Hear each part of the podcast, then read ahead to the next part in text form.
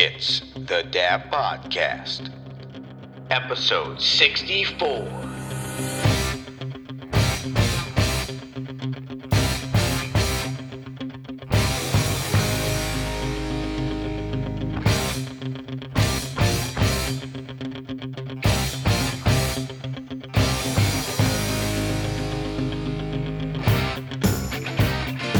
Hello, hello, and welcome in to the Dab Podcast, episode 64.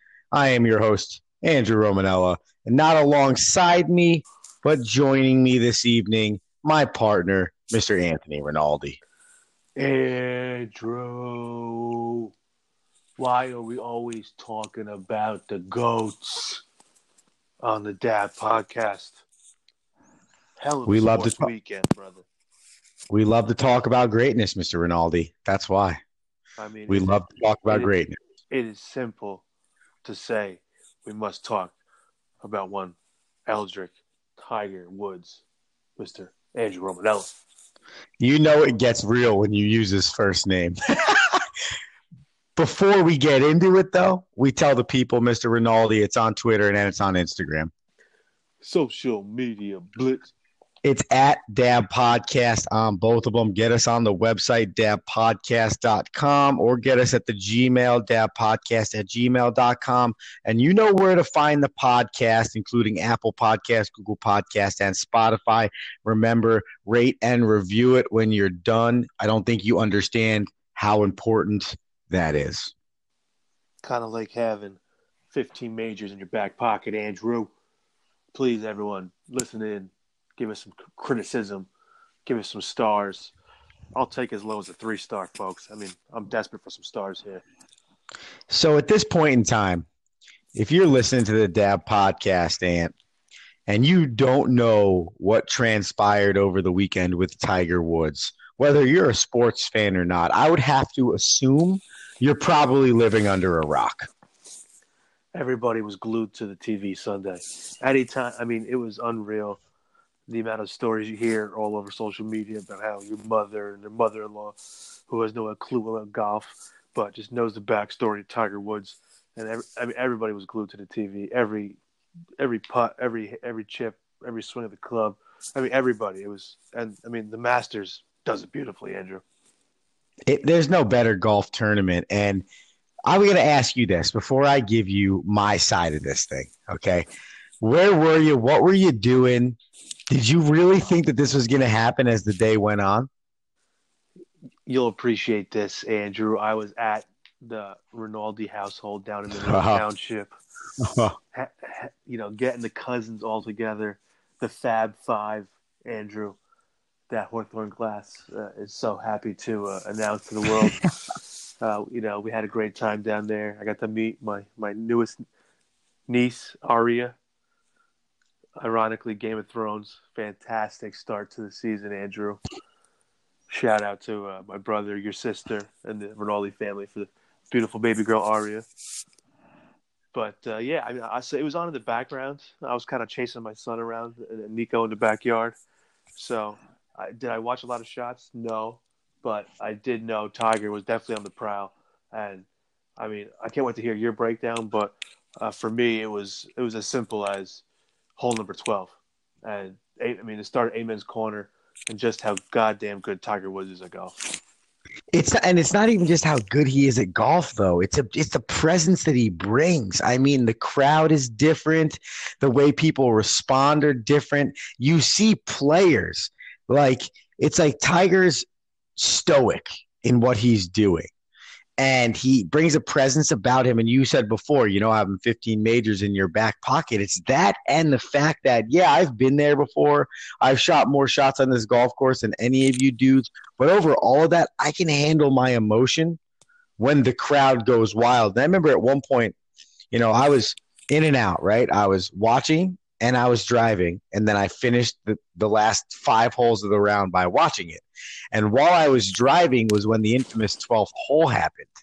And it's funny to listen. I don't know if you have you ever listened to golf on the radio, Anthony?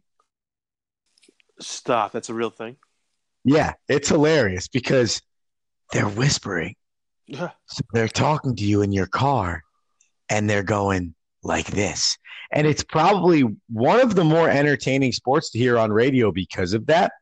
But you couldn't, they could not stop talking, Anthony, about the presence that the crowd was bringing to Tiger Woods. And they even made mention, which I found interesting. And then I found myself watching it at the end of the tournament on how Tiger Woods will position himself during certain shots while so his competitors can see him in that shot. So for example, after both Tony Finau and your boy Molinari put a ball in the water on the 12th, Tiger went and stood at the top part of the green. And they said it was almost like he was just standing there peering over at them, watching their balls shoot onto the green. And it's kind of one of those head games that he plays. He uses the crowd to his advantage. And watching the end of that tournament, Ant, you could see that that was a major factor when it came down to who was going to compete and who wasn't. Dude is king of the jungle, Andrew. And just like you said, I mean – Francesco Molinari went toe to toe with him at the British Open in last year at Carnoustie, and he beat him. You know, and that was you know one of those one of those I guess turning points for Tiger Woods because you know, he was going he was battling back and forth, and he was right there at the end, but he happened to fall short. And I mean, you you, don't see these professionals make these kind of mistakes at, at Amen's corner, and you know, and go for that shot. And you know, he Molinari dumps it in the water. Finau dumps it in the water. What does Tiger Woods do? Bangs it to the middle of the green, pin high, two putts for par.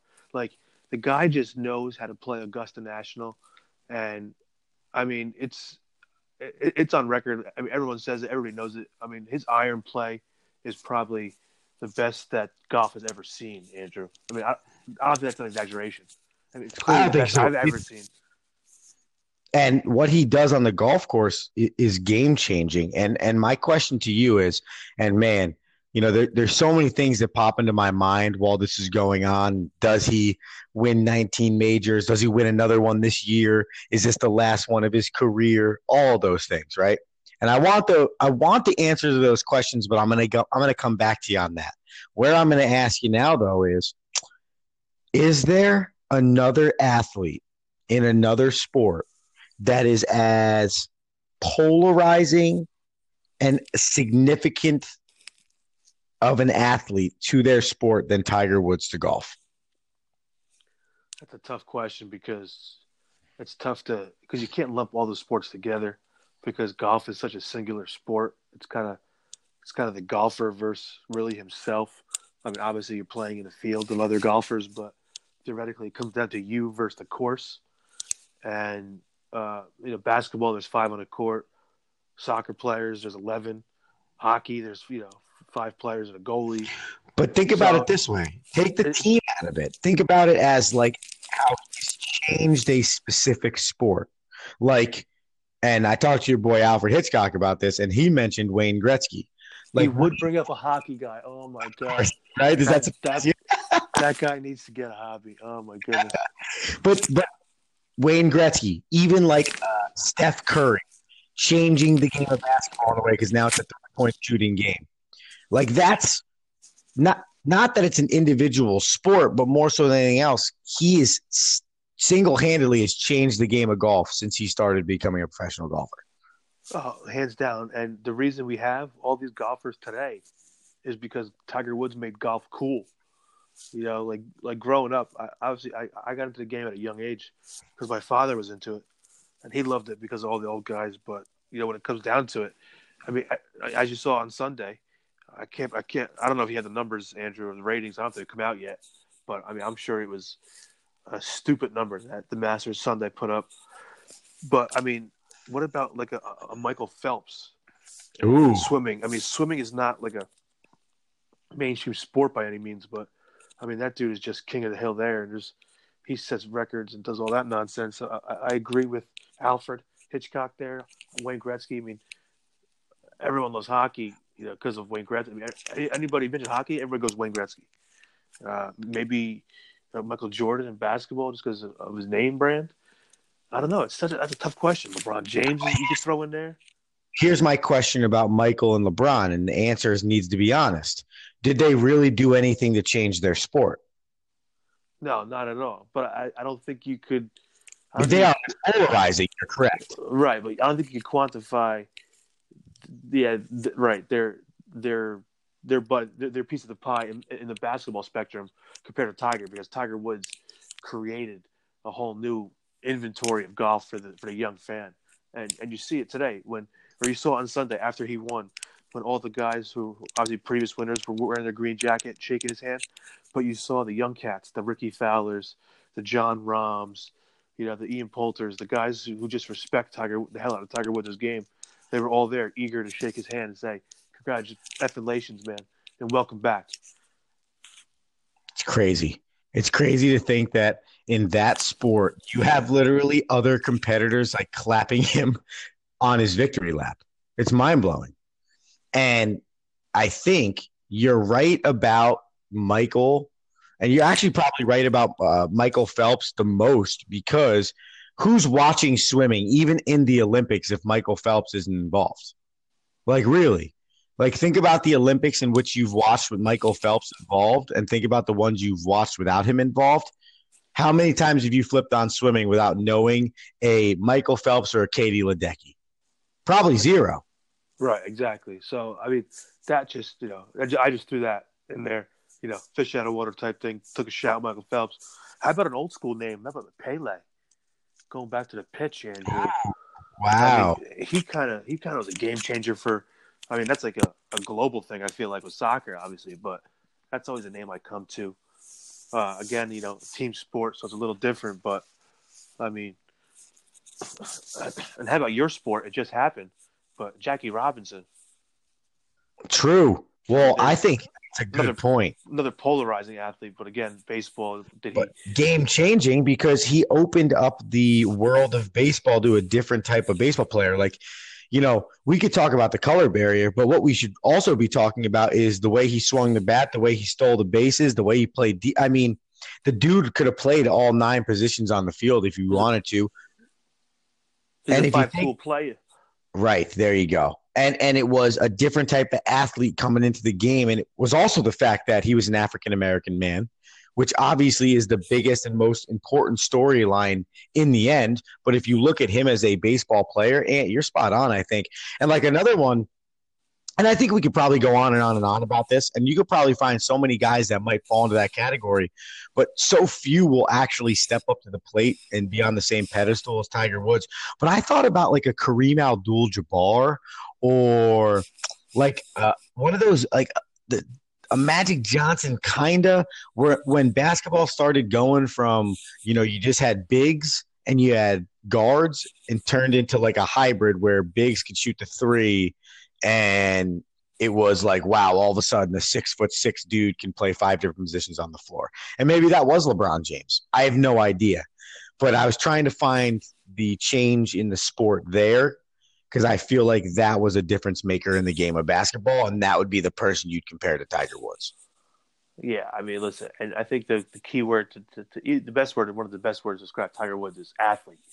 And you know, at least when I thought about a golfer, you know, I thought of not an overweight guy, but you know, somebody who's not quite somebody not quite built like a Tiger Woods. Like, I mean, he he was like a whole, I mean, he was like like like a a, brick shithouse chiseled out of rock. You know, I mean, when he came on the scene wearing his Nike outfits, they were skin tight. You know, the the, the Sunday red. I mean, he was lurking on Sundays. You know, and this was I, I, at age what is he? Forty three now. You know how old he is? yeah, 43, 43. and he wins a major coming from behind, which is the first time he's ever done that. Because Tiger's notorious for, for basically playing defense, you know, getting a 54 hole lead and then just letting the players take stupid shots and letting the player beat themselves. And Tiger Woods just continue to hit tee to green and just beat you that way.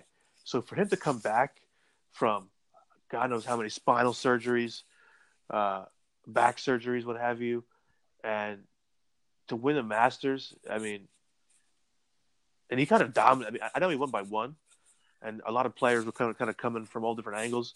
You know, Xander Schauffele came in kind of hot, riding the morning wave on Sunday. Yeah, guys like Ian Poulter and Molinari. I like that dude, Schauffele. Yeah, I mean, he's got a lot of potential, uh, and you, I mean, he's young too. So, listen, t- it's gonna be tough for Tiger. Like you said, is Tiger Woods gonna win 19? I mean, that's probably the the, the next best debatable question uh, because I mean that's at this point nobody thought it was going to happen, and you saw all the ESPN pundits, everybody was writing him off. He should retire. He's never going to get back to where he is. And I mean, now everyone's got to eat a little bit of humble pie and just Tiger Woods is back, baby. Uh, and I think the even the even sooner question to ask is: Is it realistic to believe he could compete in these next three majors this season? Oh, I don't see why he can't be competitive as long as he keeps his head on straight. Because as long as it's it's really in between the in between the because you know when he's hitting the ball like he is, I mean, there's nobody that's going to beat him, and he's going to be the odds-on favorite, I guess, in, in almost every tournament. So you know the Tiger effect is going to be full effect, you know, for all these young Thundercats who grew up watching Tiger. Speaking of the Tiger effect, right, Ant? Listen to this, and I know we're going to get to the uh, the hardwood in a minute, but I just I, I really want to punch it home with this one right here. So the final group on Sunday was Tony Finau and your boy Francesco Molinari, right? Those two finished in a tie for fifth place. Now I want you to think about that because going into the 12th hole, Molinari was the the outright leader of the tournament, right? So it's six to play is the outright leader. And the guys that finish in second and third place, right? Tied for second, third, and fourth place are all dudes that did not play in the group with Tiger Woods. That alone right there tells you everything you need to know about Tiger Woods' presence on Sunday at the Masters. The only two dudes in the top 10 to not shoot under par in their last round on Sunday were Tony Finau and Francesco Molinari, the two dudes that were playing in the group with Tiger Woods. I mean, that says it all. It's it's hard to quantify the Tiger effect if it really does affect any of the players, but I mean, when you start to break down, like you like you just said, some of the game, and you look at some of the film, and you're looking at some of these shots. These guys don't ever play that way, but all of a sudden they get they see Tiger Woods just you know lurking behind you. Imagine being on like the imagine being on the 18th green and Tiger Woods is sitting in the 18th fairway, you just, and you have to look back and like, oh, sh- he's way behind me, you know, like. But I see him. but he's there. exactly like exactly in your head. You hear the you hear the Jaws music, dun dun. And think Tiger about Woods this. is chilling. He he cost those dudes four hundred thousand dollars. Like if they like second place was eight hundred fifty eight thousand dollars, and fifth place was four hundred three thousand dollars. So Tiger Woods legit cost those dudes four hundred fifty thousand dollars. Yeah, I mean, listen. In the long run, I mean, Tiger Woods has made this golf game so much money, and all these dudes obviously suck at the teat of Tiger Woods because he he makes the purse so, as large as it is because of his the brand name that he has brought to the game of golf. But I mean, that's just, I mean, it was just a crazy finish on Sunday. I mean, so much money was changed hands with Tiger Woods winning that, Andrew. I'm super excited for Long Island, man. I'm super excited for him to come to Long Island. What is That's that? in May, right? Yeah, what is that? Beth think Page? I, I think it's in a month. Yeah, Bethpage Black. I think it's in a month. yeah. Yeah, Don't- the middle of May or something like that. Right before Mother's Day, or after Mother's Day. On an average day, don't go to Long Island, but that weekend you should probably not go to Long Island. Oh no, take mass transit, folks. Yeah. Don't be a hero. Don't be yeah. Take mass transit, and if you need, if you need help, shoot shoot a uh, email to Anthony on the Gmail. He can help direct you. That's it. Come, come hang out with Anthony. We'll get you there. How you feeling about the basketball playoffs right now, my man? I don't know, Andrew. I mean, I was excited after watching Brooklyn dismantle Philly the first game, but then watching them play the second game and just seeing Philly whoop them. I'm like, oh man, there goes my. Yeah, not that I'm rooting for Brooklyn, but I mean that's the only New York team that I have to root for right now because The other one doesn't exist in basketball circles. And I don't even like Philly enough to want to root for him, anyways. No, I want that team to crash and burn. I hate everything Philadelphia. But like, what is it about from the Sixers? What is it about them that like makes me want to hate them so much? because they kept there's there's cocky, arrogant you d bags. trust trust the process. Trust the process. Where you tank for four or five seasons, you hope to get a top pick. You you hit two out of three. I mean, or two out of like nine, whatever, with Joel Embiid, and I mean he's just a knucklehead. I, I, I don't like Ben Simmons for some reason. Jimmy Butler pisses me off. I don't know that stupid headband he wears. What is he? What is he? What is he? Karate Kid there? I don't like your leg, Johnny. Shoot the leg, Johnny. I mean, I don't know what's going on. And that's a, that's an epidemic in basketball right now at the three point line where they shoot and they throw their legs out. But that's a whole other conversation for another day. I just don't like how Ben Simmons can't shoot. I don't like it. Like that to me, if you have a point guard that can't shoot, breaking news. How about that? The, the Islanders swept the Penguins, and Wow, where is get somebody call Alfred Hitchcock? Alfred Hitchcock's probably fired up. Tampa Bay Wow. got swept, and the Islanders have swept. How about that? Wow. I mean, and then now let's go. I mean, listen. Hopefully, the, the Barclays Center will be will be busy because for some crazy reason they have to move from the Nassau Coliseum to the Barclays Center, which is gonna be brutal It could be the dumbest thing. Islander fans. Can't wait to hear this bitch fest on Sports Talk Radio tomorrow. exactly what's going to happen. But hey, dude, you can't bitch. Your team is just swept. Who cares? Who cares where they play? Uh, the, the, to me, doesn't matter. And, and and to finish my point about the Sixers and Ben Simmons, a point guard that can't shoot is an issue, especially if you're trying to make a run deep in the playoffs. Like, forget the immaturity. Forget the fact that I don't feel like they're an actual basketball team, like team, team, good chemistry. If your point guard can only facilitate and drive, when you start playing better teams, better defensive teams, it's going to be a serious issue. And that I'm not taking anything away from the Brooklyn Nets, Ant. I thought they played great in game one. They had a terrible third quarter in game two. I think they legitimately could do something in these playoffs, but there's something sketchy about this Sixers team, and I think it starts with Ben Simmons. Yeah, I mean he's young. I guess is what everyone's going to say. There's time for him to develop a jump shot. You know, you take a thousand jump shots at the gym every day. I guess eventually he'll figure it out. But the fact that he hasn't been able to figure out a jump shot, and I mean he he hasn't had a jump shot since he was at LSU. Uh, so I I don't know. I mean I think they're going to get past Brooklyn. Uh, Brooklyn's a nice story. The Orlando Magic, it's a nice story. Uh, the Detroit Pistons, they're just happy to be there.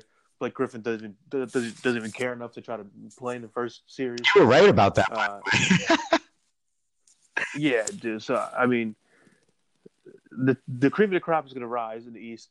So I, I think I think you can see Toronto and Milwaukee duke it out. I'd like to think Boston is there, but I think Kyrie's heads in the clouds. Uh, you know, they're playing. They're playing. I mean, they're playing Indiana. Not you know, no star power. Uh, Indiana's also happy just to be there after losing Oladipo. So the East really isn't intriguing, but I think the West is where the all the action is going to be, Andrew. I agree with you 100%. And did you see, uh, by the way, Toronto showed who Toronto actually is and slaughtered the Orlando Magic. So that series is back to even. And to them or- Milwaukee might be the only ones in the East. And, and in the West, I mean, it, for lack of better words, and it is popping off. And I'm not uh, one of those people that subscribes to, oh my God, the Warriors are losing or the Warriors are blowing leads or the Warriors don't look like they're as good as they used to be. For some reason, to me, it's like the Patriots. I'm taking that team until they prove me, prove to me that they're not good enough to keep doing it. But at the same time, you got a Portland team that dismantled OKC in game number. By the time this podcast is out, people will know what happened in game number two. But either way, they looked better than people gave them credit for.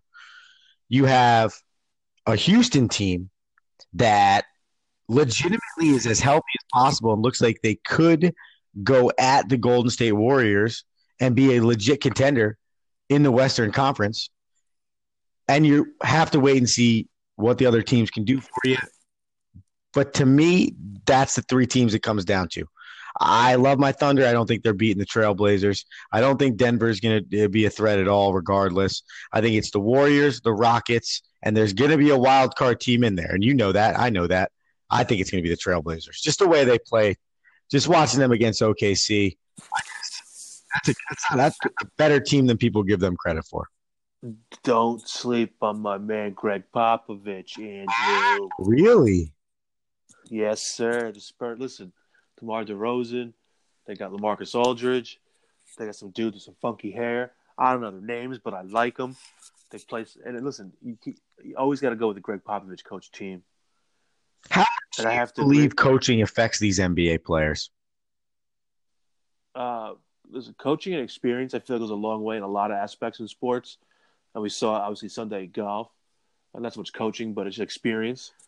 Uh, so this Spurs team's a little young when you think about it, even though Aldridge and DeMar DeRozan are old, but playoff experience, I feel like they're they're relatively young because all their obviously all their old stars have have retired now.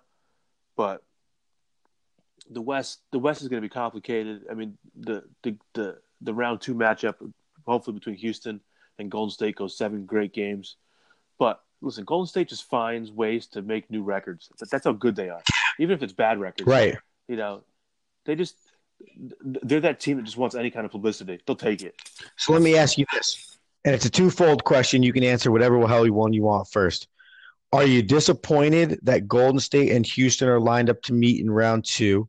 Does it make you less interested? And B, are you also less interested, or are you more interested because LeBron James is not in these playoffs? Well, let's see. I mean, you have to go back what 10 years, 13 years. How many years go back before LeBron James? 13. Wow, I was 20.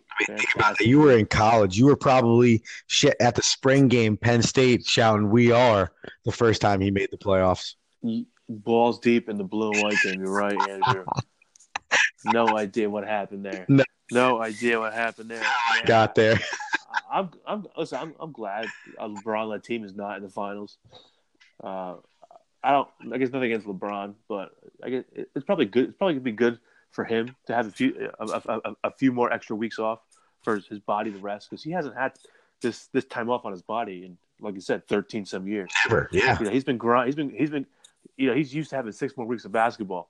So for him to get I guess this extra rest, I think will be good for obviously for the Lakers next year uh, going forward because this was his first year where he had a, a little bit of injury bug, and you got to think Father Time is is is circling the block, Andrew. Yeah, he may not be at LeBron's door, but he's definitely in the neighborhood. You know where he's not? Where's that? Tom Brady's house. That's some bitch. he's up there. How about him as one of the greatest? Uh, I, I, mean, he's got a lot of turmoil like Tiger Woods. You know, that's also how kind of one of the things you can take into effect is, is how, how much turmoil can one person accomplish and still be on the top and considered a goat. Tom Brady, you're talking about turmoil? Well, not turmoil, but not not not crazy like Tiger, Tiger Woods, but the whole cheating scandal, oh, I see the Flake Gate, see those. You know what I mean? Like his. But and my only concern about the Tom Brady side of things is the fact that I don't think he was ever really polarizing. He was just great and great at winning. And that is why I ask you the question, right? Like, do you want to watch these playoff less because LeBron James isn't in it? Because I feel like to me, part of having LeBron James in the playoffs is simply just watching greatness. Even though, and I know you said it before, I'm tired of seeing him win too, but I am also a little sad that I'm going to miss seeing some historic things because every time he's on the floor, something historic may happen. You're right, but at least the Golden State Warriors, you still have that chance of them going back, you know, to win another championship, which would just be, uh, you know, a ridiculous feat uh, for them so no, listen, I'm I'm, I'm going to watch the NBA regardless. LeBron's in it or out, so you know I'm I'm hooked. Uh, I mean, obviously, I can't wait for draft lottery in July, free agency for my New York Knickerbockers. But fourteen percent. That's it, baby. But in the meantime, uh, you know, I'm gonna rock. I'm gonna rock and watch some of this basketball. I mean, eventually we'll get to the good stuff. Eventually we'll get to the Milwaukee's versus Toronto, or, you know, versus Boston versus Philly. You know, the first round of the playoffs is just a, you know, kind of a, a lazy minute. You just walk through. The, the top teams just get through what you got to get through, and then hopefully, you know, you get the good matchups. And unfortunately, Golden State Houston will be a round two matchup, but at least you're going to get some great basketball to watch. And if you think about it, and I, and I talk about this all the time, the reason why a sport like hockey is so great in the playoffs is because you have the opportunity for upsets to happen in series, like we just mentioned, Tampa Bay beating, losing to, I believe it was Columbus. Tampa Bay was the had the most points in like NHL history in a regular season. Did One oh over like thirty points or something. Yeah, yeah. That's, that's embarrassing. They fired a coach. They got swept. I fired head coach right now. Doesn't happen as much in basketball. That's why it was exciting and interesting to at least see these eight seed teams, these seven seed teams, and go out and at least win one game. But it's also kind of disappointing for me why I'm like, oh man, the Rockets have to meet the Warriors in the second round if they both win. Like I know that there's really no control over that. It's the way the season ends, but it kind of kills your anticlimactic makes it anticlimactic when it gets to the Western Conference Finals because it's almost like okay, if it's Houston, they're probably going to go, and if it's Golden State, they're probably going to go, and that to me almost takes my viewing interest away a little bit. I mean, there's always the thought the NBA tr- trade changes the playoff. You know, you, after after every, all the 16 teams get you know siphoned down to eight and eight, and you reseed according to you know best record. You know, doesn't matter if if one, two, three, four is in the West, one, one, two, three, five, six is in the East. It doesn't matter, uh, and it goes that way. So, sure. Do you want to see Golden State versus Houston in, in, the, in the Western Conference? And for the NBA, 100. percent But you're going to get the matchup you're going to get, and I think Golden State is. I think it's a lock for them to, to, to not to walk the championship, but I think they're going to get it. Like I said, they're just they just want to find new ways to get new, new cool new records.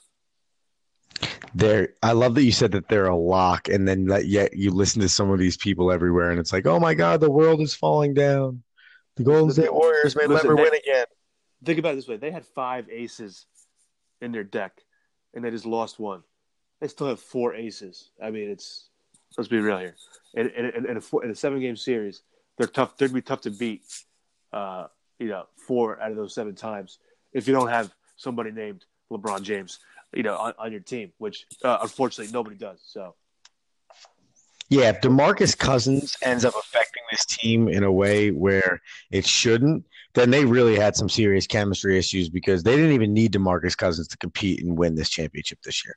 They nah, didn't. You feel, you feel bad for Boogie man because that dude, that dude's not going to get paid nearly what he's probably worth. But he can't right now. He can't seem to stay healthy, and uh, yeah, I, I, don't see him in the Warriors next year. But uh, He's still probably get a ring though. That's true. That's true. If they can keep it together, well, we'll see. I'm going to try and keep the show together, Ant, and that means we have to move on to uh, your favorite segment of all time. Yes, headlines. Yes, it is. And we remind you before we dive into those headlines that these headlines are brought to you by Dig Me Nation.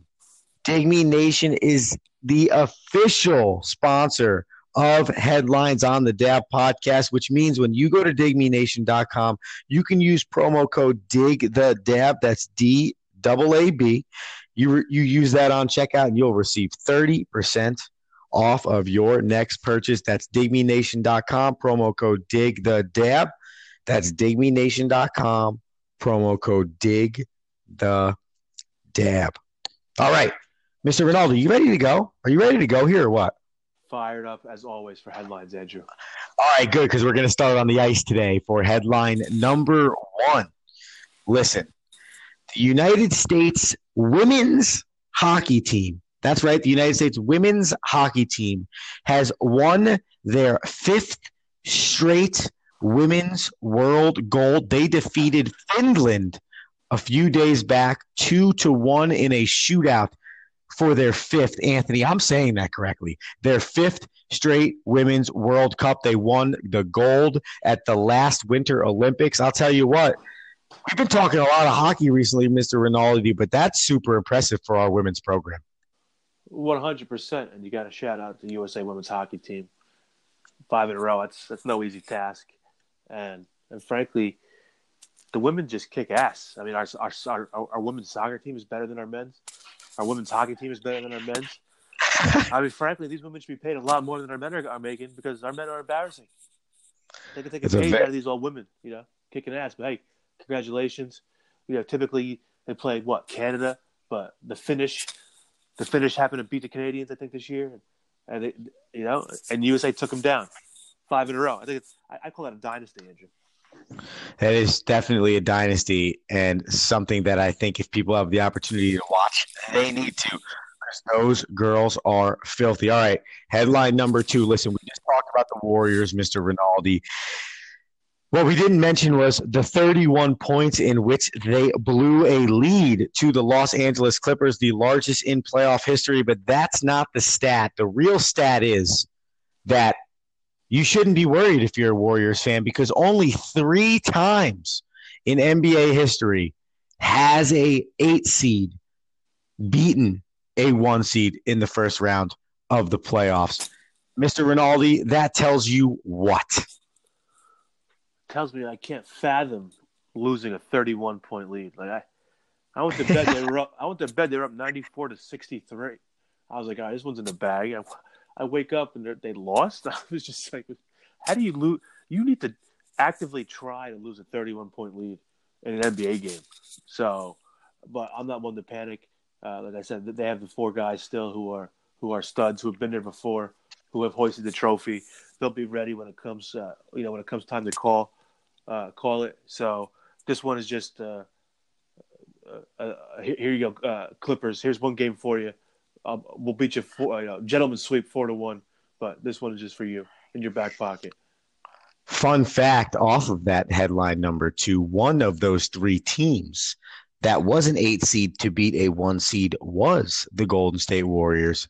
Uh, some probably about 10 years ago or so. I think that was the Baron Davis led, maybe Baron Davis led Golden State Warriors. All right, hey, listen, here's your last headline and you better be walking to the bank with it because that's what Russell Wilson's about to do.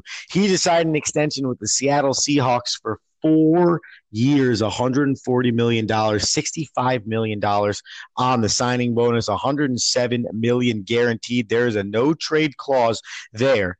And if you include his current contract, Mr. Wilson's under contract with the Seahawks for the next five years at $157 million. Holy crap, Mr. Rinaldi. I was all excited to come in here, start ranting and raving about how Russell Wilson was going to be the next quarterback for the New York Football Giants, Andrew. and I wake up again to this yesterday to the news of the the, the Clippers beating the Golden State Warriors, and that Russell Wilson just signed that ridiculous contract to stay in Seattle. God damn it, Andrew! What is happening to my New York Football Giants? But God what bless is, that man. God bless that man. Listen, it's a big deal. What is it with your heartstrings and quarterbacks right now? oh my, because we don't have we don't. I mean, we have one, but not the, he's not the right one. But uh, if anyone deserves it, uh, obviously Seattle was always known for their defense, but that's kind of gone by the wayside. And you see that Russell Wilson carries that team year in and year out. And they were a, what a, a playoff team last year, basically, or on, on the brink of a playoff team, and it was only Russell Wilson. So the man deserves it. Those are your headlines brought to you by Dig Me Nation. Head over to digmenation.com. Use the promo code DIG the DAB. Receive 30% off your next purchase.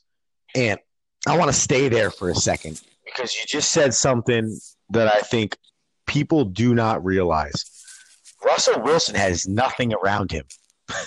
I mean, I think I heard something, correct me if I'm wrong. He statistically has played behind the worst offensive line since entering the league his draft year. I mean, think about that. Think about uh-huh. how good he is and how bad his offensive line and some of the team around him is. I would say, I would say, Andrew, hold my beer. Let me show you the New York Football Giant offensive line. True. I just think I just think Russell Wilson he's more elusive, so he, he makes it look obviously a lot better, and I think he tends to break pocket more than than most would actually would think for Russell Wilson, but I mean the guy's the guy's an animal. He, he's a what third round pick, six foot nothing, just a just a, a, a meat house and just a stud quarterback, Andrew. He has thrown more completed passes to wide receivers that are undrafted than wide receivers that have been drafted. Think about that. There you go. Tyler Lockett, my man Tyler Lockett. So let me ask you this. If you had that money and you were going after any quarterback in the league, I'm guessing, based off the way you're talking, it wouldn't be Russell Wilson. So who would it be? I have two, two guys. I'd probably give that money to. One is a little. Sh- I mean, one is one. I think you you probably agree with me on it. I, I think you agree with one, and the other one you'd be like, "Huh, interesting." But for me, I would definitely give that kind of money to one Andrew Luck. What are your thoughts on that one, Andrew? First, um, uh, my only concerns about Andrew Luck are the injuries. Right. I, I just don't prove it this year, though. I True. think he's to prove that he he's figured out mechanically how to be a better quarterback and not take those extra hits. But yeah, I agree. That, that that's one that's kind of like, huh? I'm not mad at you for the Andrew Luck choice, though. I mean, I can see it. I- obviously like an Aaron Rodgers or, or like a, a Tom Brady or a Drew Brees. Those guys are old, so I don't want to give. I don't want to give. I can give them the money, but if- if we're talking money in years, uh, obviously we want to go with a young Thundercat, and you know he burst on the scene. But I think I'd give that money to one, Pat Mahomes. Hundred percent. One hundred percent. But other than that, I mean, there's not. I don't think there's many too, too many other quarterbacks I would think about throwing that money to. Andrew. I mean, think about it. I'd give that money to anybody above Kirk Cousins or Matthew Stafford or any of these other clowns that are making a ridiculous amount of money. Right, and obviously I'd give it to Tom Brady, uh, but again, he's long in the tooth, so I don't know how many more years he's going to play. All right, here you play the hypothetical game. So you have the opportunity to give the exact same four-year, hundred forty million dollar deal to Tom Brady right now, and that guarantees you'll be in two Super Bowls, but you don't know if you're going to win them, or you can give that money to a Patrick Mahomes, but there's no guarantee you make a Super Bowl. What would you do? Uh, you take it. I'm taking the two Super Bowl chances and going with it. Even if, if, if, even if you don't win, I mean, Buffalo Bills had four years in a row where they were they were at the pinnacle of the of the NFL and they they fell short. So, uh, I mean, obviously nobody remembers the loser of the Super Bowl, but I think it's still something to get there. And and I I'd, I'd give Tom Brady that. I'm in four years. I'm. Uh, I bet. You, I mean, that, that's what happens now. Four years, Tom Brady's gonna win two more anyway. so Doesn't really matter, Andrew. I would probably the only guy, and it's not this way. And I know that, you know, because a Jared Goff is probably going to get paid. A Carson Wentz is probably going to get paid. You know, they might not get 107 million guaranteed paid, but they might get 80 guaranteed paid. But I just feel like we're looking at some of these quarterback contracts, and I'm like, I wouldn't even think about giving that guy that much money to run my to to, to lead my franchise. But really, when it, you break it down, Ant, there's not more than what five guys in the league that you would actually feel comfortable giving that money to. You, think about it. The Seahawks just locked locked up Russell Wilson, and I think it's a great decision. I think it's smart. I would never let the guy go. But think about it. They just did that, and you had qualms about it. So, how great is Russell Wilson if there are certain people that are double thinking giving him four years, 140 million dollars? And that to me is like it's crazy. We're going to keep giving all these quarterbacks astronomical contracts, but really only four of them are doing what we're paying them to do. Oh yeah, and I mean, listen, you, look at the top paid quarterbacks, and you won't see any of them in the playoffs. That's for sure. And you see, like you see, like a guy like Tom Brady takes a haircut every year, so so he can make the team around him better, to afford him the opportunity to go to all these Super Bowls and to win all these rings. Uh, you know, I think the next next character that's going to get paid is going to be Dak Prescott, and I can't wait to see how bad Jerry Jones f this up and overpays for this for this quarterback. So He doesn't even deserve to get paid. Giant fans be on the lookout for that. But listen, that's what listen. There's only what 30, 32 NFL teams or whatever. So there's only 32 quarterbacks, and maybe what eight of them are are are, are Hall of Famers. Maybe maybe ten of them. So listen, you got to find someone that's that's viable. And look at the Giants. I mean, listen, the Jets think they have a. qu- Look at your Dolphins. Who do they got a quarterback? No one. Exactly. So, you know, you'll you'll, you'll spend eternity looking for that, you know, quarterback, and if, if you happen to find one, in a obviously Russell Wilson or like an Aaron Rodgers or Tom Brady, but I mean, in in, in Jerry Jones's eyes, down there in Dallas, down there in Jerry World, Dak Prescott is is is the pearl of his eye. So, I think he's gonna pay. He's gonna grossly overpay him, but uh, is what it is, Andrew. I mean, think about it. Kirk Cousins is making $84 million over three years. Oh, I mean, Anyone can get paid. The I Minnesota mean- Vikings are, I think, are kicking a can down that one, thirty million for three years or whatever, whatever that silly contract was. You know who else I think is going to kick the can a little bit on a move they made? I think the San Francisco 49ers and Jimmy Garoppolo.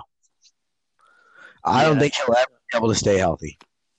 Uh, I think they're, they need to obviously get some more some more weapons. Got to like George Kittle, but uh, for some reason I don't know. I mean, I guess the Giants didn't want to trade OBJ to you know uh, NFC team, but I mean that that was the most sense logically for me to land a spot for o, for Odell was San Francisco.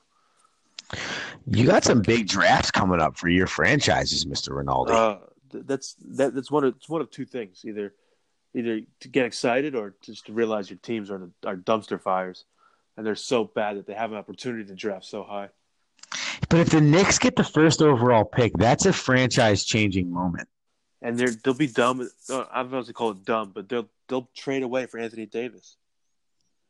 They would do that. So I, the Knicks will never get it right. But listen, we're gonna get the fifth pick. I know it's it's locked up. Don't worry. New York, New York Knicks basketball. Welcome to New York Knicks basketball. We're gonna be seven... some senior power forward from like Virginia. Welcome to seventeen and sixty-five for the next four years. If you get the first overall pick, you will be in the playoffs next year. Listen, Zion, KD, Kyrie, come get some. You're gonna if you get if the Knicks come away with a Zion Williamson you're telling me that not one superstar is going to be like, word, I kind of want to go play with that kid. You can affect him. He'll listen to everything you say, and he's good enough to help you win. What else do you want? The only thing that scares me about is the Clippers. That's the only franchise right now that really scares me. So the Nets don't scare you at all. I, I hate this. I, I completely forgot about the Nets that they're still playing some basketball, some important basketball. uh, that's that's on me because listen, they're the little like I said, the Clippers and the Nets are little brothers to the Knicks and Lakers, and they're they're the two organizations thriving, and the two other th- organizations are complete dumpster fires. So I don't know why you want to play for the Knicks or Lakers. Uh, I don't think KD wants to go to LA and share the spotlight with LeBron. So I think that's a big a big you know X factor for for you know for the Clippers he could go to Brooklyn. I mean, it's a, it's a little bit smaller. It's a little different. It's kind of it's kind of like a, it's kind of more KD speed. I feel like, uh, but I don't know. I just feel like it, even if he won in Brooklyn, yeah, you won in Brooklyn. But I mean, if you win for the Knicks, I mean, you're winning for the New York effing Knicks, Andrew. It's Madison Square Garden. So I just think that lore is. I think that that instantly changes somebody's uh, career resume. So I, I think if if if KD if he wins another trophy uh, with Golden State this year. I think it's going to be more about change, fixing his legacy because the haters are all going to say, "Well, you went to the Golden State and you won your rings. You know, how, how true are they?" So, but I mean, for him to go to the Knicks, he's got to know it's a it's a mess. It's it's going to take a year too, just like LeBron's going through right now. It's there's, there's going to be some growing pains, but listen, you get you get two top free agents and a number one draft pick, Andrew. The Knicks should be a top four team in the East next year. I just hate I get it. And you know, I was a KD hater going from OKC to Golden State. You know this. You know it hurt me so much as an OKC fan. What I don't subscribe to is holding championships to lesser value based on the teammates that you have around you. Because you know, and just as well as I do, you can't win a championship if your team is not gelling together, no matter what type of talent level you have on a roster. You can't do it. It's impossible. And I get it. I hated KD for making the decision to go to Golden State to give himself a better chance at winning championships. But can you blame somebody for going after the ultimate prize, which is winning? And furthermore, when we start talking about legendary basketball players and we start talking about legendary athletes and Hall of Famers, we all do the well, he only won this or he only won that.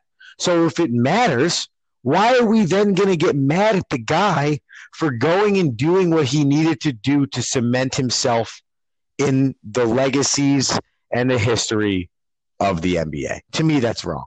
That's wrong. Double standard. Yeah Exactly. I, you know, I guess it's whose perspective you're looking at. Like the old school guys, they don't want to.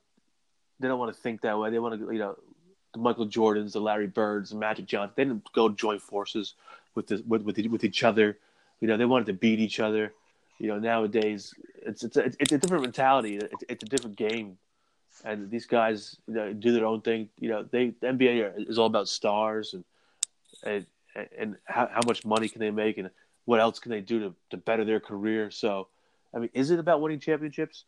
For some guys, it is. I think if you're chasing the ghost of Michael, you know, of uh, Michael Jordan, that six number it seems to be the elusive number. I mean, even though Bill Russell has eleven, you know, other guys have more than six, but six seems to be obviously the one everyone's chasing. Uh, it's a superficial number, uh, but I don't know. I, like I said, just winning, winning in a place that's been a complete dumpster fire for all this time would completely eradicate his move to Golden State and would make him a, you know top of. Not that he's not top now. He's definitely one one A, one you know two in the, in the NBA. Uh, but I just think it's. I hope it comes to New York, baby. That's all I can say. David Fizdale did say that working for the Knickerbockers still does have the allure that people talk about. So that, that, that does exist. Like they might be a dumpster fire, but being able to play in Madison Square Garden and play for a historic franchise like the Knickerbockers, that still matters to players and coaches. And I found that very interesting to hear. And I think something that the Knicks can play into their favor and something that KD might be interested in because he's a basketball junkie, man. He's a basketball junkie. I, Mr. Rinaldi, am a junkie for what he got. And I know we dove deep into the golf earlier and we went head to head on the golf. So what I'm going to do right now is I'm going to give people a, a, quick rundown on last week, what we had going on. I was 41 and 40. Anthony was 39 and 42, making climbing his way, not not walking, climbing his way back up the what do you got charts. Don't Mr. Rinaldi. Yeah, seriously, you've been here for how long? Have we been doing this podcast for 63 episodes. Been here for uh, 63. Doing this since like 1975. I don't know. Crazy. Mr. Rinaldi chose Francesco Molinari to win the Masters. Mr. Molinari finished tied for fifth. Andrew chose Rickie Fowler to win the Masters. Mr. Fowler finished tied for ninth. So Mr. Rinaldi, by a narrow margin, takes that point. So that brings him to 40 and 42. That brings me back to 500 at 41 and 41. But oh, wait. Who was that man that you were making fun of for me choosing last week, Mr. Rinaldi? Uh, Fleetwood Mac, right? Fleetwood, yep, Tom, Tommy Fleetwood Mac. Tom, Tommy Fleetwood made Tommy Fleetwood. Listen, listen, Andrew. You can, you can brag all you want. I can. Your boy, your boy Tommy Fleetwood did make the cut. Yes, he did. He finished up. He finished up in the red numbers, which is always good. Always a positive. Minus two. So uh, you know, I was generous. I gave you a point for that one. Where did uh where did your pick finish? I can't remember. Uh, Justin Rose. I gotta talk to him. I follow him on Instagram. My man let me down. Didn't even make the cut. Didn't. I don't know what he's. I don't know what he's doing. He's a solid ball player. I don't know what the hell he was thinking. I kind of want to run it up the Twitter poll. Does Andrew deserve an extra point for the fact that Anthony's player didn't even make the cut? Uh, why you, you would want extra points for cheating? Well, it's because you you ripped on me for Fleetwood Mac, and I thought it was a great choice listen, I my guy had a my guy had a 54 hole lead. I was cruising, and then he just he crumbled under the Tiger Woods. The weight of Tiger Woods, the lure of Tiger, was in full effect, and he just he crumbled like a biscotti. So because I lost and won a point, I stay. I am going to be at 42 and 41 because you won and lost a point.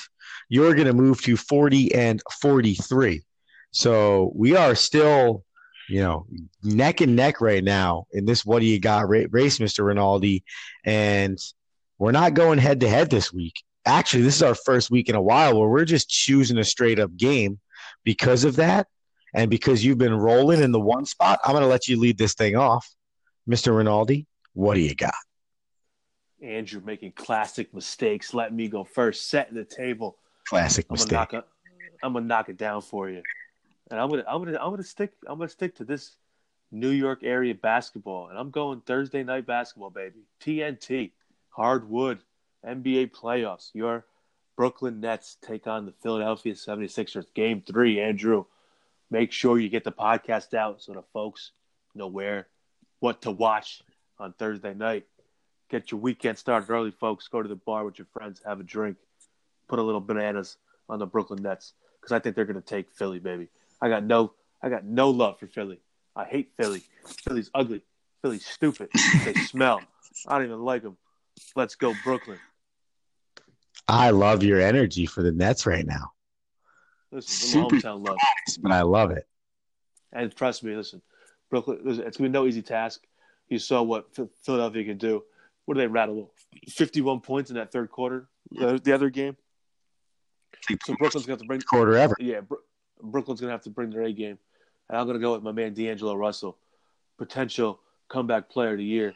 I think he's gonna uh, he's gonna prove that Magic Johnson has no idea what he's doing in the front office by trading him away, because he's gonna turn out to be a stud, and he's gonna not give me a triple double, but he's gonna put up 24, 24 points, nine assists, seven rebounds. Andrew, come get some.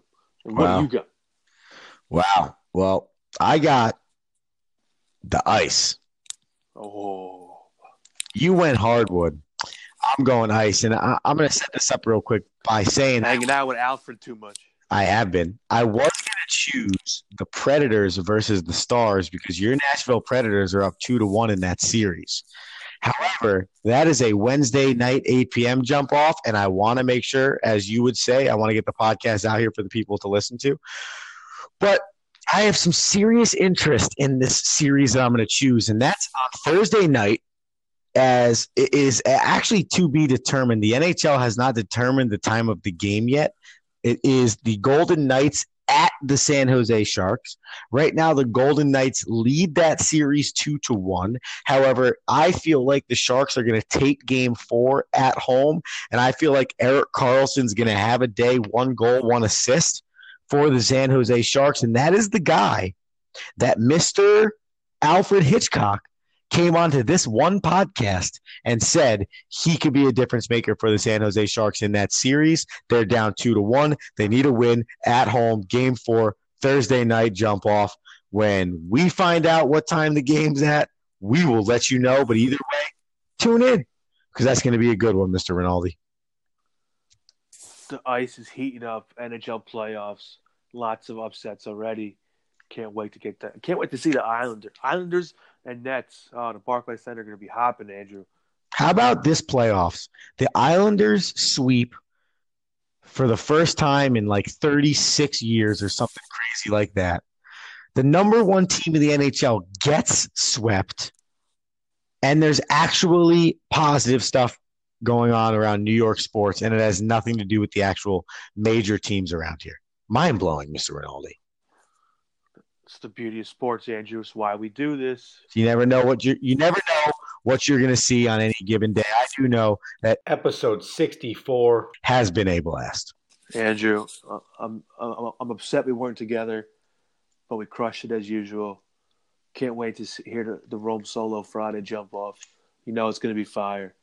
Can't wait for it, folks. I'm out of here. Take us home, Andrew. Apple Podcasts, Google Podcasts, Spotify, wherever you listen to podcasts, rate it and review it when you are done. Get us on Twitter, get us on Instagram at Dab Podcast on both of them, at Dab Podcast at gmail.com, dabpodcast.com. At this point, you should know the deal. My partner mentioned it. I'll see you on Friday for Friday Dab, I think number 50, maybe 49. Whoa, we're getting up there. I am Andrew Romanella. That's my partner, Anthony Rinaldi. We are going to work our tails off to be together for you next Wednesday. But until then, this is the Dab Podcast, and we are out.